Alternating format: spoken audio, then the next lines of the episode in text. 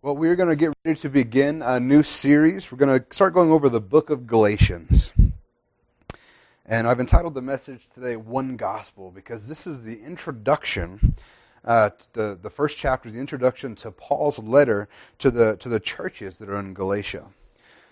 Now, the churches in Galatia are, are today probably in the area of present day Turkey. This was written between AD 48 and 55, so a few years after uh, uh, after Jesus had, had, had passed and been resurrected.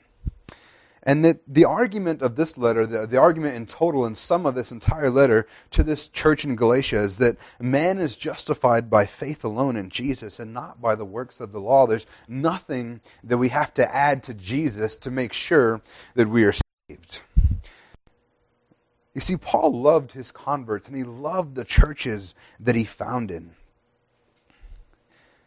And he had a great desire for all of his churches to continue to glorify and honor Jesus.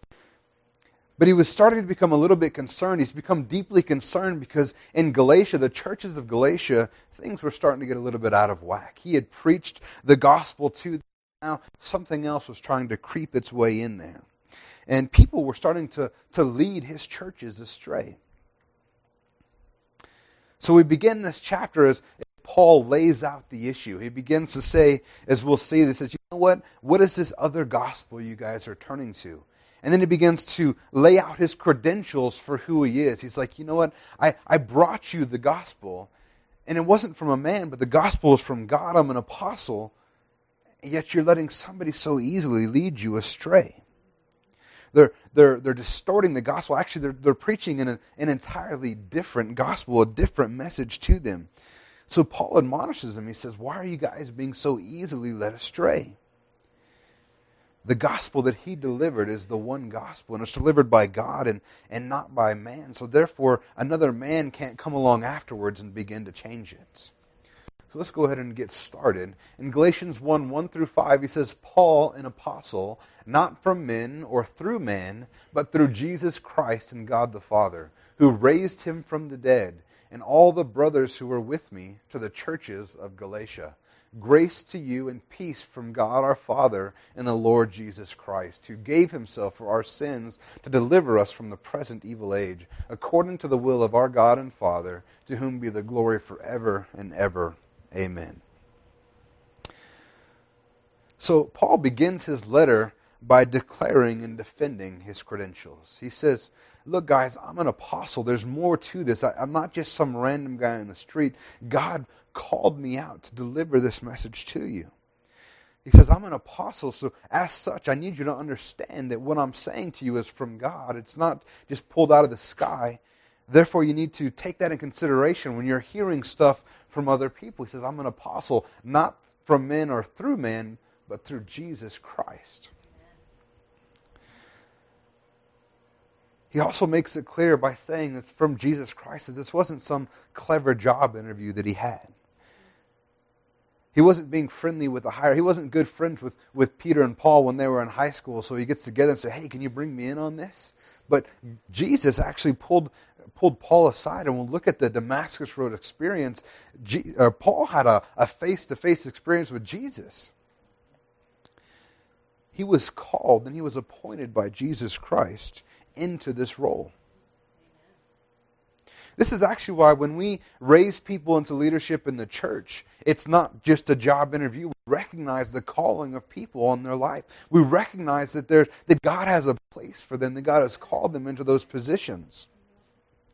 It's always seemed strange to me when I see here, hear pastors going out for job interview after job interview because I don't understand that idea. Uh, you know, God has called you into a position pastors shouldn't be able to be hired and fired just on a whim and except for gross negligence there's if god calls them into a position that's where they need to stay.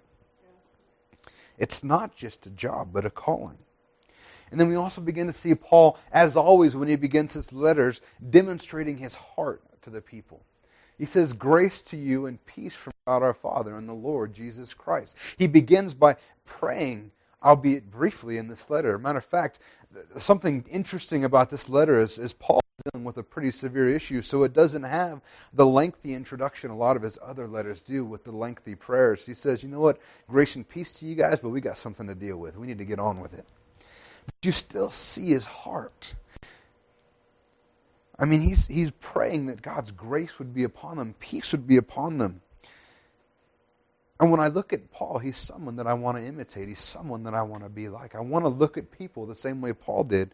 And as a matter of fact, in 1 Corinthians 11 1, he says, Be imitators of me as I am of Christ. Something that I want to look at as we go through this first part of the letter is that, that Paul is actually a man that we want to follow, a man that we want to, to imitate and be like in our lives.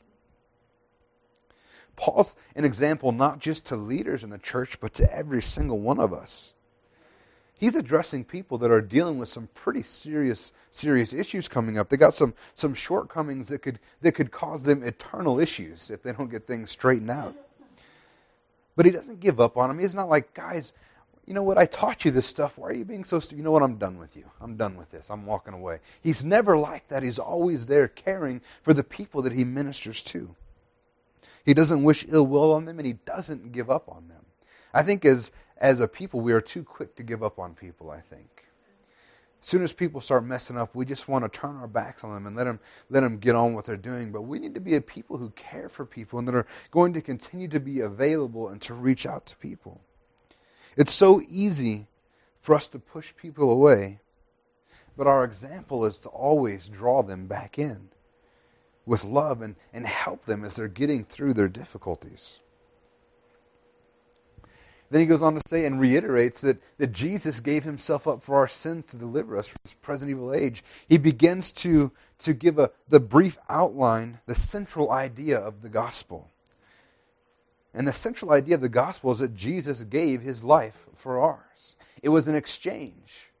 We gave him his, and he died on the cross, and he gave us his perfect life so we could stand before God, pure and undefiled and holy we also see that it's the will of the Father. He says this Jesus giving himself up for us was according to the will of our God and Father. It is God's will that all of us should be saved. He sent his Son to die for all of us. In 2 Peter 3 9, it says, The Lord is not slow to fulfill his promise, as some count slowness, but is patient towards you, not wishing that any should perish, but that all should reach repentance. And in Matthew 18 14, this is Jesus speaking. He says, So it is not the will of my Father who is in heaven that one of these little ones should perish. We begin to see a picture painted throughout the gospel that, that Jesus went to the cross for every single one of us. The ones of us that have done horrible things by the world standards, the ones of us that have lived pretty good lives, the ones of us that have lived for God, then made mistakes and fell back. He died for every single one of us. There's not a single person that is excluded from the grace of God. And then he finally ends his brief introduction by giving God glory. He says, Our God and Father, to whom be the glory forever and ever. Amen. You know, whenever you, you look at how Paul addresses people, one, he's praying for them, he's wishing the best for them, he's wishing grace and mercy in their lives, and then he gives God glory. That's the kind of man that I want to be. I want to make sure that in everything I'm giving God glory, that there's no. I mean, it would have been easy for Paul to say, man, look at how things are going for you now. I started this church. You guys are going great, and you guys are doing me wrong. But it wasn't about Paul, it was always about them and about God. Paul was a man who loved those he ministered to, and a man who worshiped God fully. He deeply cared that the churches that he founded stayed true to the course and continued to honor and glorify Jesus Christ. And he was not a man who was going to make converts and then just abandon them. You know, something that I saw when I, I did some the, the the mission the work that we did in Africa training the pastors is that sorry, my thing's messing up. Um, a lot of times the, the, the, missionaries went over to Africa, they, they ministered to the people, they, they made converts, they picked somebody in the, in the crowd, smacked them on the butt, called them a pastor, and left. You know, and, and there's people that are that, that were called to be pastors, and they don't even have a full Bible. They have like the handout that they were given with a few scriptures on it, and they're they're trying to lead churches. That was actually what we did when we went over there. Is is we trained other pastors, and I think that you know we look at that and we're like, man, that's amazing. Why would they do that? But we do it all so often in the in the Christian church today too. People get saved and we never we never talk to them. We never follow up with them. We're we're like high five. Someone gave their life. Look how good we did, and then we never talk to them again, and they fall away. They slip away. And that's not how we want to be. We want to make sure that we're a people that follows up and cares for people. It would have been so easy for Paul to say, you know what, I gave you the good stuff and you messed up. But he didn't. He cared for him. He followed up on him. He didn't abandon him. In Acts 15:36, it says, After some days, Paul said to Barnabas, Let us return and visit the brothers in every city where we proclaim the word of the Lord and see how they are. It was his heart to follow up with them. In 2 Corinthians 11 28, you see that he says, And apart from other things, there is the daily pressure on me of my anxiety for all the churches. He cared about these people, he cared about his churches. Most of the New Testament that we have today was his follow up care with his churches. Thessalon- first, first and Second Thessalonians is the churches at Thessalonica. The First and Second Corinthians are the churches at Corinth. We have to the Galatians, the Colossians. He's, he's doing aftercare, following up on these people that he ministered to. Paul was a man that was worthy of our imitation. He's a, he's a great example and an example that we should all follow to the best that we can. Amen? Galatians 1 6 through 7 says, I am astonished that you are so quickly deserting him who called you in the grace of Christ and are turning to a different gospel. You know, what I find interesting about this, this isn't even my notes, I just actually noticed it right now, was that he said, I'm astonished that you are so quickly deserting him who called you in the grace of Christ and are turning to a different gospel. The actual problem that we're having here is that they're mixing grace and the law. As we go forward through the next few weeks, we'll see that, that they're trying to intertwine the law and grace, make the Jews happy, make the Gentiles happy. You know, you can get saved, it's only through Jesus, but you got to be circumcised as well. It's just works in the law. And if you think about it, these guys that are intertwined, they're still preaching Jesus, right? And in their case, at least it's the right Jesus, but they've interspersed to law. But Paul says that when you do that, you're deserting him who called. Even though they're still preaching Jesus, they've deserted him in what they're preaching. He says, Who called you in the grace of Christ and are turning to a different gospel. Not that there is another one, but there are some who trouble you and want to distort the gospel of Christ. You see, Paul had already ministered to the Galatians. He actually founded this church. These churches in Galatia were they were his church plans and they had the correct word preached to them. You know what? If you had Paul coming and preaching in your church, you're getting the good stuff. But now something's a little out of whack. Something is a little messed up because they're, he says they're quickly trading in what he had preached for something else. But he makes it clear that, you know what, there isn't another gospel. There, there's only one gospel. So, what was the problem? Is that someone had started distorting the gospel. They had taken something and added to it.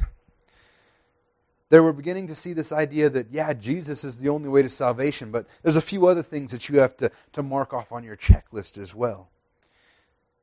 They were saying that you needed Jesus and works to be saved. And we actually see this a lot in churches today. That oh Jesus, you know, you need Jesus to be saved, but also if you ever, you know, if you ever make a mistake or you do this and that, there's these other list of requirements that you have to meet. In this case, they were dealing with circumcision. They needed to be circumcised so that they could be a Jew in order to accept Jesus. But there's a real simple formula to understanding if we've got salvation right. Jesus plus nothing equals everything. But Jesus plus something, anything else, is nothing. We've, we've missed the mark as soon as that point has been hit. And like I said, we see this today in other versions of Christianity that are prevalent across the United States and really across this world. Is that, that there's a distorted gospel that they're preaching? And this, this distorted, that's not what I call it. This is what Paul calls it. If you're not preaching the gospel from that, that he preached, it's distorted. It's been changed. But the problem with it is the real danger that we see in it is it's so close to the real thing. It looks so similar that if you're, if you're someone that, that hasn't heard anything else before, and you hear what they're ministering to you, you're like, man, this, this sounds great. And it's so close to the real thing that it's so easy to get sucked in and deceived. They begin to think that they're on the right path. And matter of fact, a lot of these, they even use the same terms that we use and the same words and the same people. But they mean completely different things. There's some out there that would, that would claim that they're Christians and preach Jesus, but it's not even the same Jesus that we're talking about in our Bible. It's a different Jesus. Or they begin to have a list of rules and regulations that you must follow, these things that you have to meet if you want to get into heaven. It's always Jesus plus something. But like I said, the real danger is it's so close to the real thing. It's so, you know, Paul was astonished that they were being you know pulled away but the truth is is they're so close that it's so easy to be deceived that if you're not if you're not well versed in your word if you're not well versed in what God has to say you can begin to even believe what they're telling you as they distort scriptures they twist things it's actually why it's so dangerous to let many of the people that will come and knock on your door into your house. Because they'll, they'll begin to try to, to deceive you into to their way of thinking. Even the, and it's so close if you don't know your scripture, if you don't know your words, you can easily be pulled in. But the truth is that we have to be careful who we trust. And we have to ensure that what they're saying, what they're speaking, aligns itself with the Word of God, particularly when it comes to salvation. Now, I'll be honest with you, there's a, there's a lot of other uh, Christian denominations out there, and we, we have little things that we believe differently. Some of them believe in the gifts of the Holy Spirit like we do, some of them don't. Some of them believe that you, and, and little minor things that are different. But the main gospel that Jesus is the only way to salvation, every major Christian denomination, we agree on that point. There's no other way into heaven except through Jesus. But there are other denominations, there are other so-called Christians out there that have a little bit different outline of, of how to get into heaven. So I'm not talking about the little stuff. We're talking about the gospel being distorted. Amen? But we have to be careful who we trust when it comes to that stuff. There was once a, a, uh, uh, a national a photographer for a national magazine and he was assigned to shoot one of those big forest fires like we see in California. So he, he told he's got to be at the airport and he's going to get on this small twin engine jet and they're going to fly him out over the, over the fire and he's going to take great pictures. So he gets to the airport and lo and behold, there's a jet out on the, on the, on the runway. So he sees it, he runs and jumps on and he, he jumps in. He says, All right, let's go. So the pilot kicks it into gear, takes off, and they're flying. And the photographer says, All right, I need you to. Uh, to fly over this, this fire. I need you to get real low and tilt the plane. Cause I, and the guy goes, You want me to do what? And he goes, I want you to fly over the fire, get real low, and tilt the plane. He goes, Why do you want me to do that? And he goes, Because I'm a photographer. I'm here to take pictures. I need you to get close to the fire to take pictures. And he goes, You mean you're not the instructor? You see, the problem is, is both of those people had entrusted the other person to do something that they weren't qualified to do. Our authority should be in the Word of God. The authority of God, not in preachers, not in friends, not in relatives or any others, but it's solely in the Word of God. And if what people are saying doesn't align correctly with the Word of God, we need to be able to push that away. Matthew 7:15, Jesus said, "Beware of false prophets who come to you in sheep's clothing, but inwardly are ravenous wolves." Paul, right here, like Jesus, is warning us of such people. In Galatians 1 8 through 9, it says, But even if we or an angel from heaven should preach to you a gospel contrary to the one we preach to you, let him be accursed. As we have said before, so now I say again if anyone is preaching to you a gospel contrary to the one you received, let him be accursed. I mean, if Paul says it two times in a row, right after each other, it's probably pretty important. See, there's only one gospel. There's only one truth. John 14, 6, Jesus said, I am the way, the truth, and the life, and no one comes to the Father except through me. 1 Corinthians 15, 1 through 4 says, Now I would remind you, brothers, of the gospel I preach you. This is Paul speaking again to the Corinthian church. He says, Of the gospel I preached to you, which you received, in which you stand, and by which you are being saved, if you hold fast to the word I preached to you, unless you believed in vain. For I delivered to you as of first importance what I also received that Christ died for our sins in accordance with the Scriptures, that he was buried, that he was raised on the third day in accordance with the Scriptures. And then Paul, once again in Romans 3.28 says, For we hold that one is justified by faith apart from works of the law. In a nutshell, this is the gospel. That Jesus is the only way. He died for our sins and gave us his life. And we receive his gift by faith. And Paul says, that's the only way. That's the only one. That's the gospel. If anybody shows up and tries to tell you something else, you know what? Let him be under a curse. You see, Paul dearly loved his flock, and he was fiercely protective of them. I mean, those are pretty harsh words. Let them be, let them be under a curse if they're going contrary to what I've already taught you. But Paul, he was jealous for his people. He wanted them to have the right stuff. Listen, listen to what he wrote to the Corinthian church in 2 Corinthians 11, 1 through 4. He says, I wish you would bear with me a little foolishness. Do bear with me, for I feel a divine jealousy for you, since I betrothed you to one husband to present you as a pure virgin to Christ. But I am afraid that as the serpent deceived Eve by his cunning, your thoughts will be led astray from a sincere and pure devotion to Christ. For if someone comes and proclaims another Jesus than the one we proclaimed, or if you receive a different spirit from the one you received, or if you accept a different gospel from the one you accepted, you put up with it readily enough. The Corinthian church was having the same sort of issue. They're putting, they're accepting another gospel. But Paul says, if they come to you with a different Jesus, they come to you with a different gospel, then we got a problem. he says, I feel a divine jealousy over you. I think as a, as a, as a leader, as a pastor, that's the same attitude that I, I want to have and I have over the people of my church as well.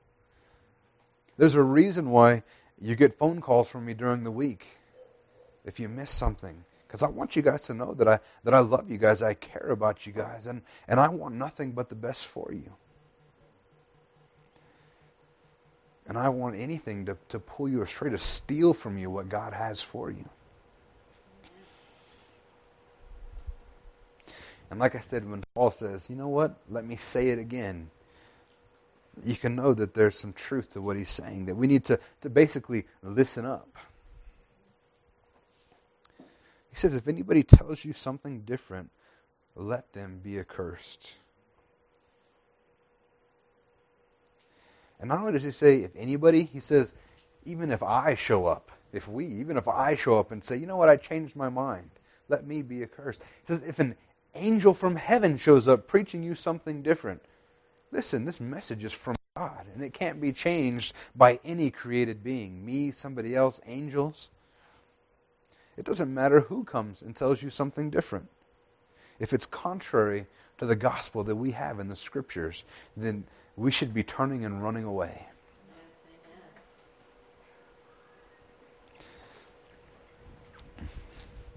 In Galatians 1:10 he says, "For am I now seeking the approval of man or of God, or am I trying to please man? If I were still trying to please man, I would not be a servant of Christ." So he begins to tell them, "You know what? If anybody else comes to you with something else, they need to be accursed." And the truth is, what I'm telling you, it may not be the popular opinion of the day right now. It may not be what everybody wants to hear. You see, the Jews at the time, when they're hearing this message of faith, they're kind of getting a little messed up. They don't agree with it. Like, no, wait a minute, you have to follow the law. So what happened is, as Paul was part of that whole ministry at one point. He was dragging people out of their homes. He was, he was killing Christians and he was standing against them. He was all part of that. And this is what the Jewish people at the time were thinking. They were thinking, you know what, this, this, the, the way is what they called it. These Christians, they're getting it all wrong and they're causing us some problems. And they were standing against it. And that wasn't a popular message that Paul was preaching. Faith in Jesus alone was for salvation. And not only was it not just for the Jews, but it was for everybody, the Gentiles included. It wasn't a popular message. So some people came along and they're like, you know what? We're going to do a little choose your own religion. And we're going to pick out the bits that we want and we're going to put them together and we're going to make everybody happy.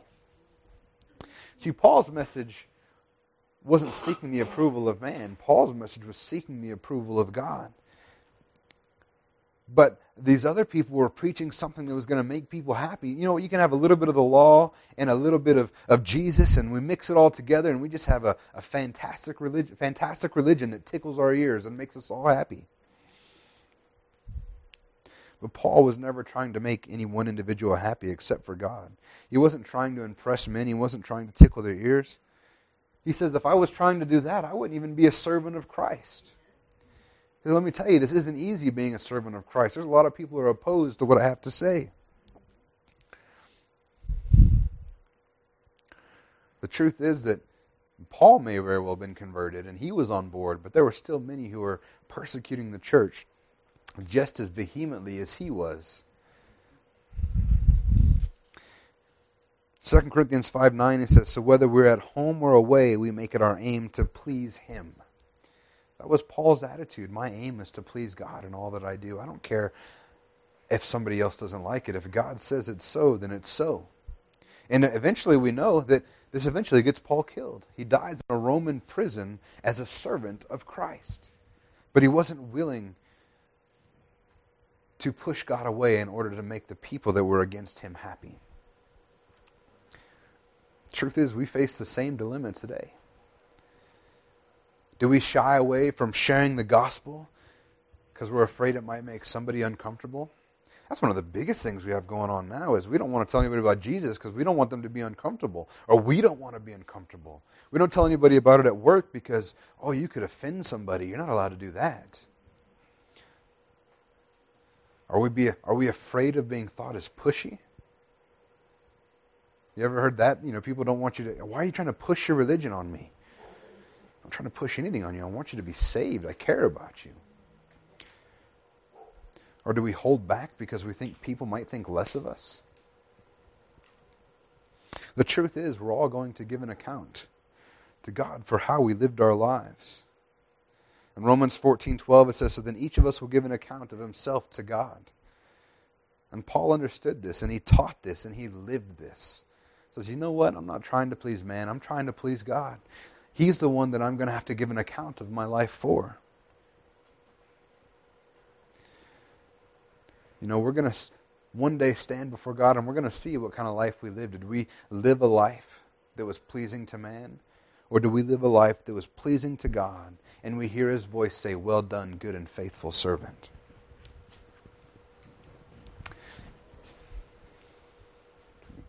Galatians 1 11 through 12 says, For I would have you know, brothers, that the gospel that was preached by me is not man's gospel, for I did not receive it from any man, nor was I taught it, but I received it through a revelation of Jesus Christ.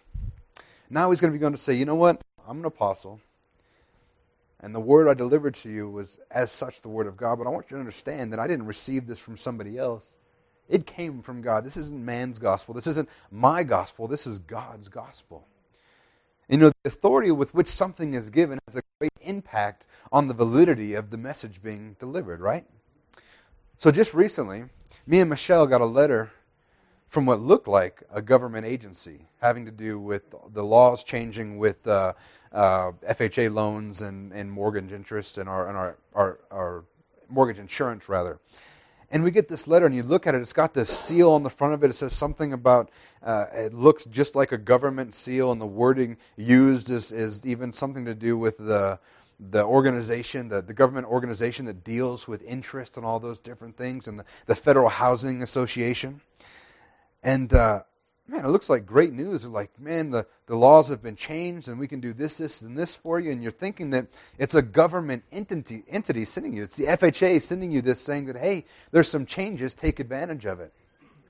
But as I begin looking at the letter, and the whole thing looks like a government letter, and everything looks right, and then I look at the little seal, and right underneath it, it says something like, such and such mortgage or mortgage company is, does not represent the federal government, yada yada yada. Turns out it was just a, a, a, an advertisement. They were trying to get us to refinance our loan. You know, if that had come in from the government, it has a whole lot more authority for me to go down and get some things changed versus really it's just a refi offer try, meant to trick me into thinking that it was legit, that it was something more than it was. Then we get a, another one just, just Saturday. Michelle goes, Can you come look at this? I can't tell if it's legit or not. And I start looking at it, and it's the same thing. They look like they're official letters from the government. And this one's saying that there's been changes to the to the uh, PMI law and that, that everything will be dropped half a point. So we're like, oh, they're letting us know that our insurance is being dropped. But no, if you look a little bit deeper and spend the time to look around, it's just another refinance offer. You know, the truth is that who, the authority by which something is delivered makes a difference of what it means those letters couldn't do anything for me because they had nothing backing them up. They were basically an advertisement.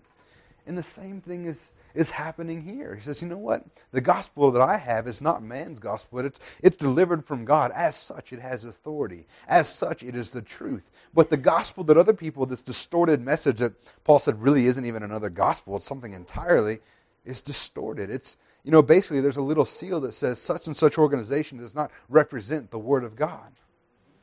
They got to put a little disclaimer underneath their seal.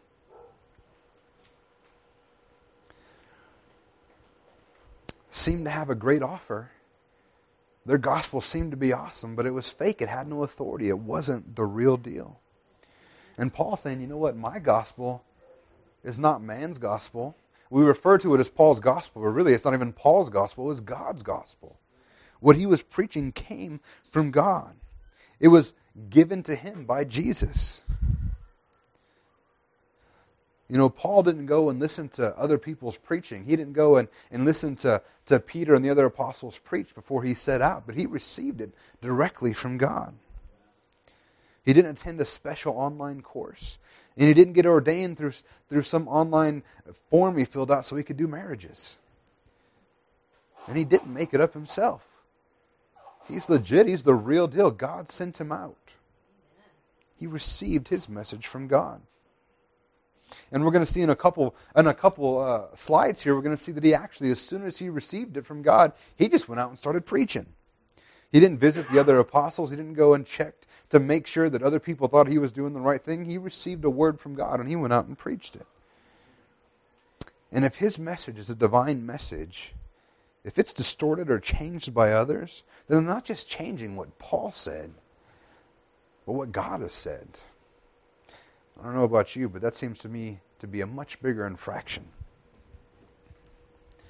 And then in Galatians 1 13 through 14, he says, for you, as we continue on, he says, For you have heard of my former life in Judaism, how I persecuted the church of God violently and tried to destroy it. And I was advancing in Judaism beyond many of my own age among my people. So extremely zealous was I for the traditions of my father.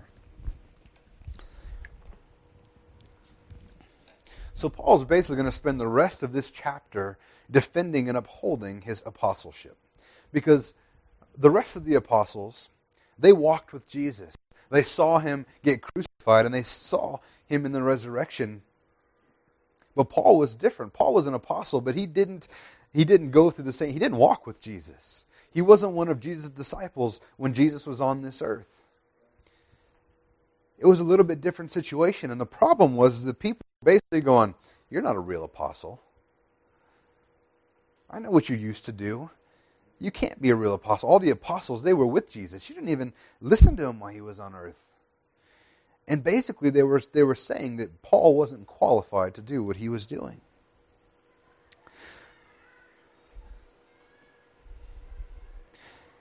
They were trying to say that because you didn't walk with Jesus, because you weren't one of the original apostles, what you has to say has no validity. So he begins to make his case why his, his apostleship is every bit as valid as the, the other 12 apostles. So he starts off with who he was before he met Jesus. He says, You know what? I persecuted the church violently and I tried to destroy it. He's like, Listen, you guys know who I used to be, but let me paint you a picture. He mentions how he violently opposes the church. And if we look back at a few scriptures in, in, in, the book of Acts, we'll see that, that Paul was doing some pretty nasty stuff to Christians. In Acts 8 1, it says, And Saul approved of his execution. And there arose on a great day a persecution against the church in Jerusalem, and they were all scattered to the regions of Judea, Samaria, except the apostles. That was the, the where it says he approved of his execution, that was the murder of Stephen. If you recall, Paul was holding their coats as they stoned Stephen. He was, he was very much a part of that. We find out that he drugged believers from their home and he ravaged the church. Acts 8 3 says, But Saul was ravaging the church, entering house after house. He dragged off men and women and committed them to prison. In Acts 26 9 through 11, it says, I myself was convinced that I ought to do many things in opposing the name of Jesus of Nazareth. And I did so in Jerusalem. I not only locked up many of the saints in prison after receiving authority from the chief priests, but when they were put to death, I cast my vote against them. And I punished them often in all the synagogues and tried to make them blaspheme. And in raging fury against them, I persecuted them even to foreign cities. He says, Look, this is who I was. I was against the church, I was against Jesus. And also, not only that, but as far as, as, as the Jewish religion was going, I was a Jew of Jews. He says that I was advanced in Judaism beyond many of my own age and among my people.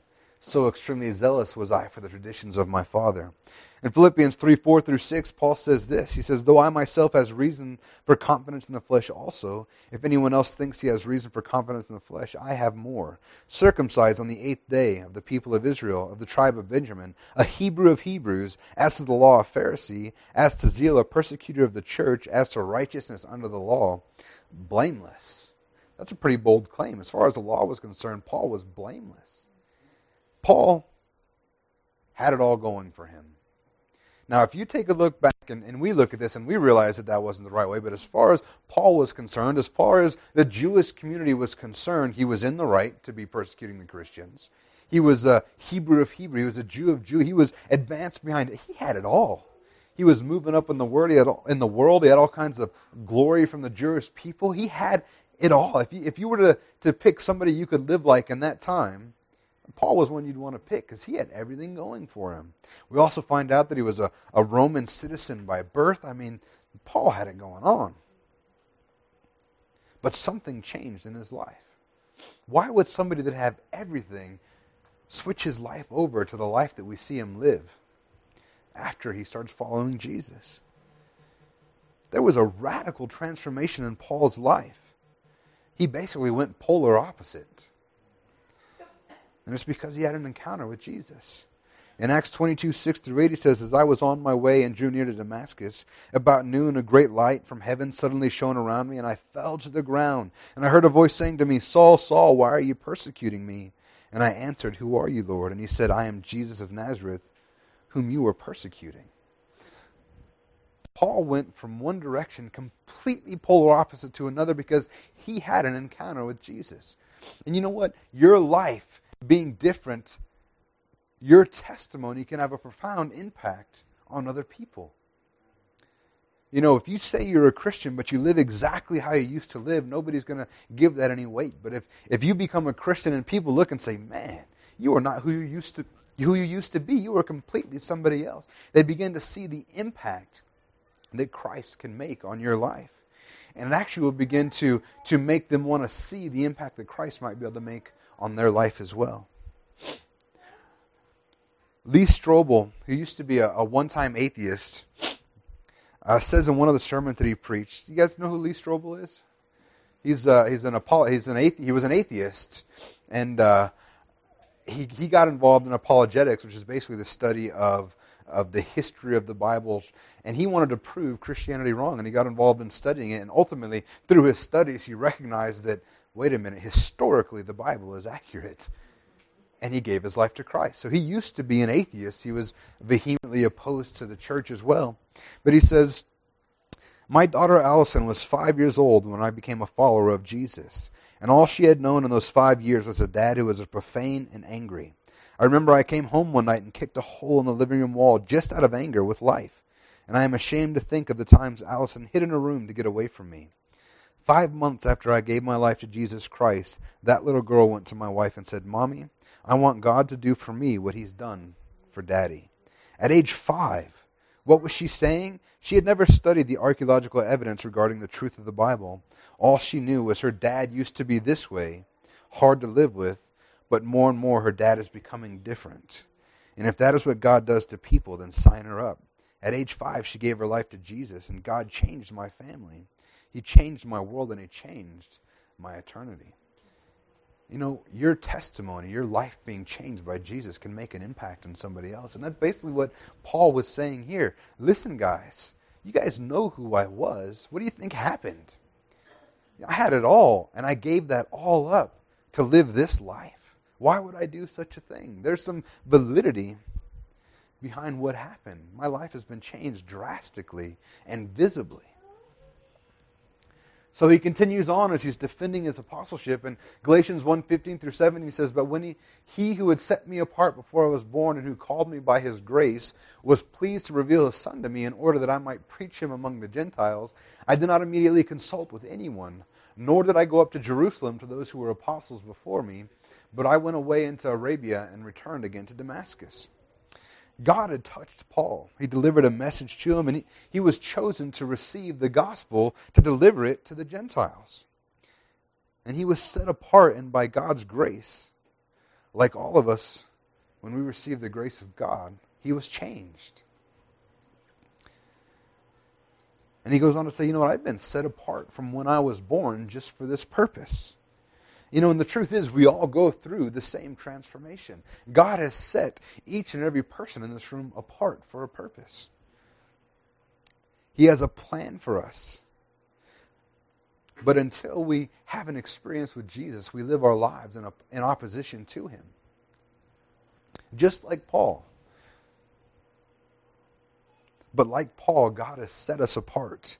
And He calls us by grace. And He gives us gifts and talents and abilities so that we can be a blessing to others.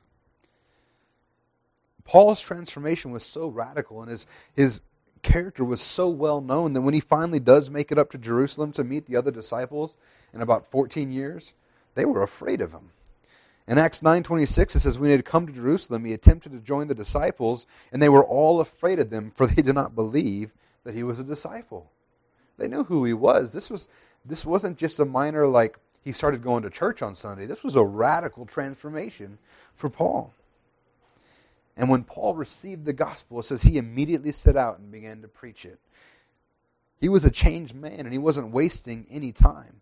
And actually, what I find to be a great proof of, of what he had, and I think the point that he's trying to make is, you know what? Is he says, I didn't go and speak, I didn't go up to the other apostles, I didn't go see anybody else to make sure that I was on the right track because I had received this message directly from Jesus and I was going to preach it. And what I find amazing to me, and actually I shouldn't be amazed, it's God.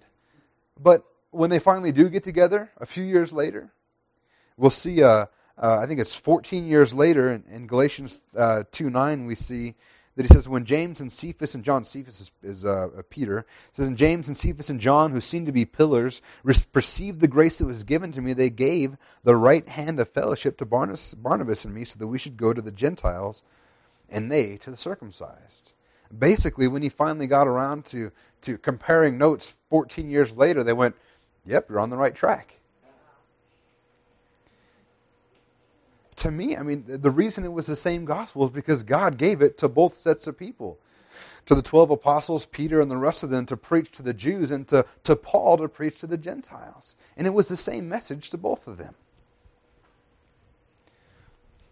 In Galatians 1 18 through 20, we find out that, that he actually met Peter for the first time three years after he started preaching the gospel. And he met James as well. So those are the only two apostles that he's met in three years since he started preaching you say, you know what, guys? The message was from God. It's the same message they're preaching, but I've never seen them before. I've never talked to them before. I didn't know their message. But it's the same because it came from God.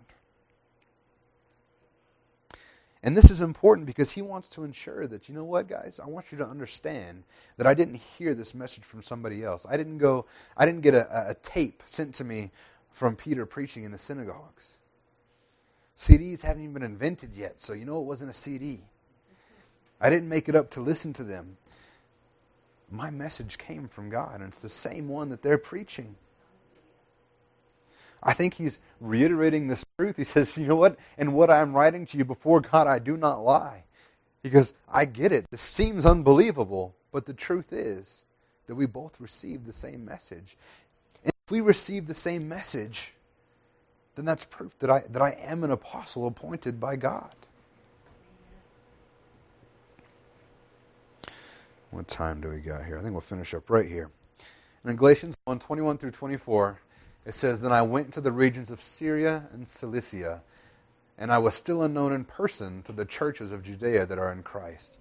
They only were hearing it said, He who used to persecute us is now preaching the faith he once tried to destroy, and they glorified God because of me. So when Paul made his way to these, these other churches in Judea, he was still unknown. They didn't know him. He hadn't met any of these people. They had heard about him. This is what they had heard. They said that he who used to persecute us is now preaching the faith he once tried to destroy. All they had was his reputation and how he had changed.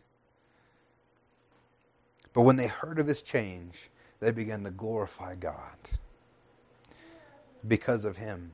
And when it says they glorified God because of him, it had nothing to do with Paul, but everything to do with what God had accomplished in this man who was, it was terrorizing the church. In my head, I, I like to, I, I view what Paul was doing as kind of a Christian Holocaust at the time. The same thing that happened to the Jews by the Germans was happening to Christians by the Jews. They were being killed, drug out, persecuted. And Paul was a part of that, but God had changed his life, given him the gospel for the Gentiles. And they were glorifying God for what God had accomplished in him. Paul was a man who was once 100% against Jesus in the church, but now he was a man that was 100% sold out to the gospel. And he is a man that we can surely imitate, and his words can be trusted because they're from God. I'll, I'll, we'll leave it here on this story. It says one of my young colleagues was officiating at the funeral of a war veteran. The dead man's military friends wished to have a part in the service of the funeral home, so they requested the pastor to lead them down to the casket, stand with them for a solemn moment of remembrance, and then lead them out through the side door. This he proceeded to do, but unfortunately the effect was somewhat marred when he picked the wrong door. The result was that they marched with military precision into a broom closet in full view of the mourners and had to beat a hasty retreat covered with confusion.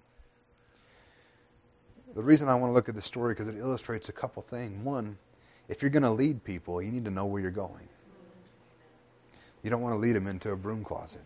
And I think we can look at the life of Paul and recognize that he knows where he's going. He received his direction from God. And second, if you're going to follow somebody, make sure that you're following somebody who knows where they're going. And I think as we look at Paul's life and we, and we listen to his teachings and we follow and imitate him, we can be sure of who we're following because what he imparts to us, he's received from Jesus. Amen? Amen. Let's go and stand our feet.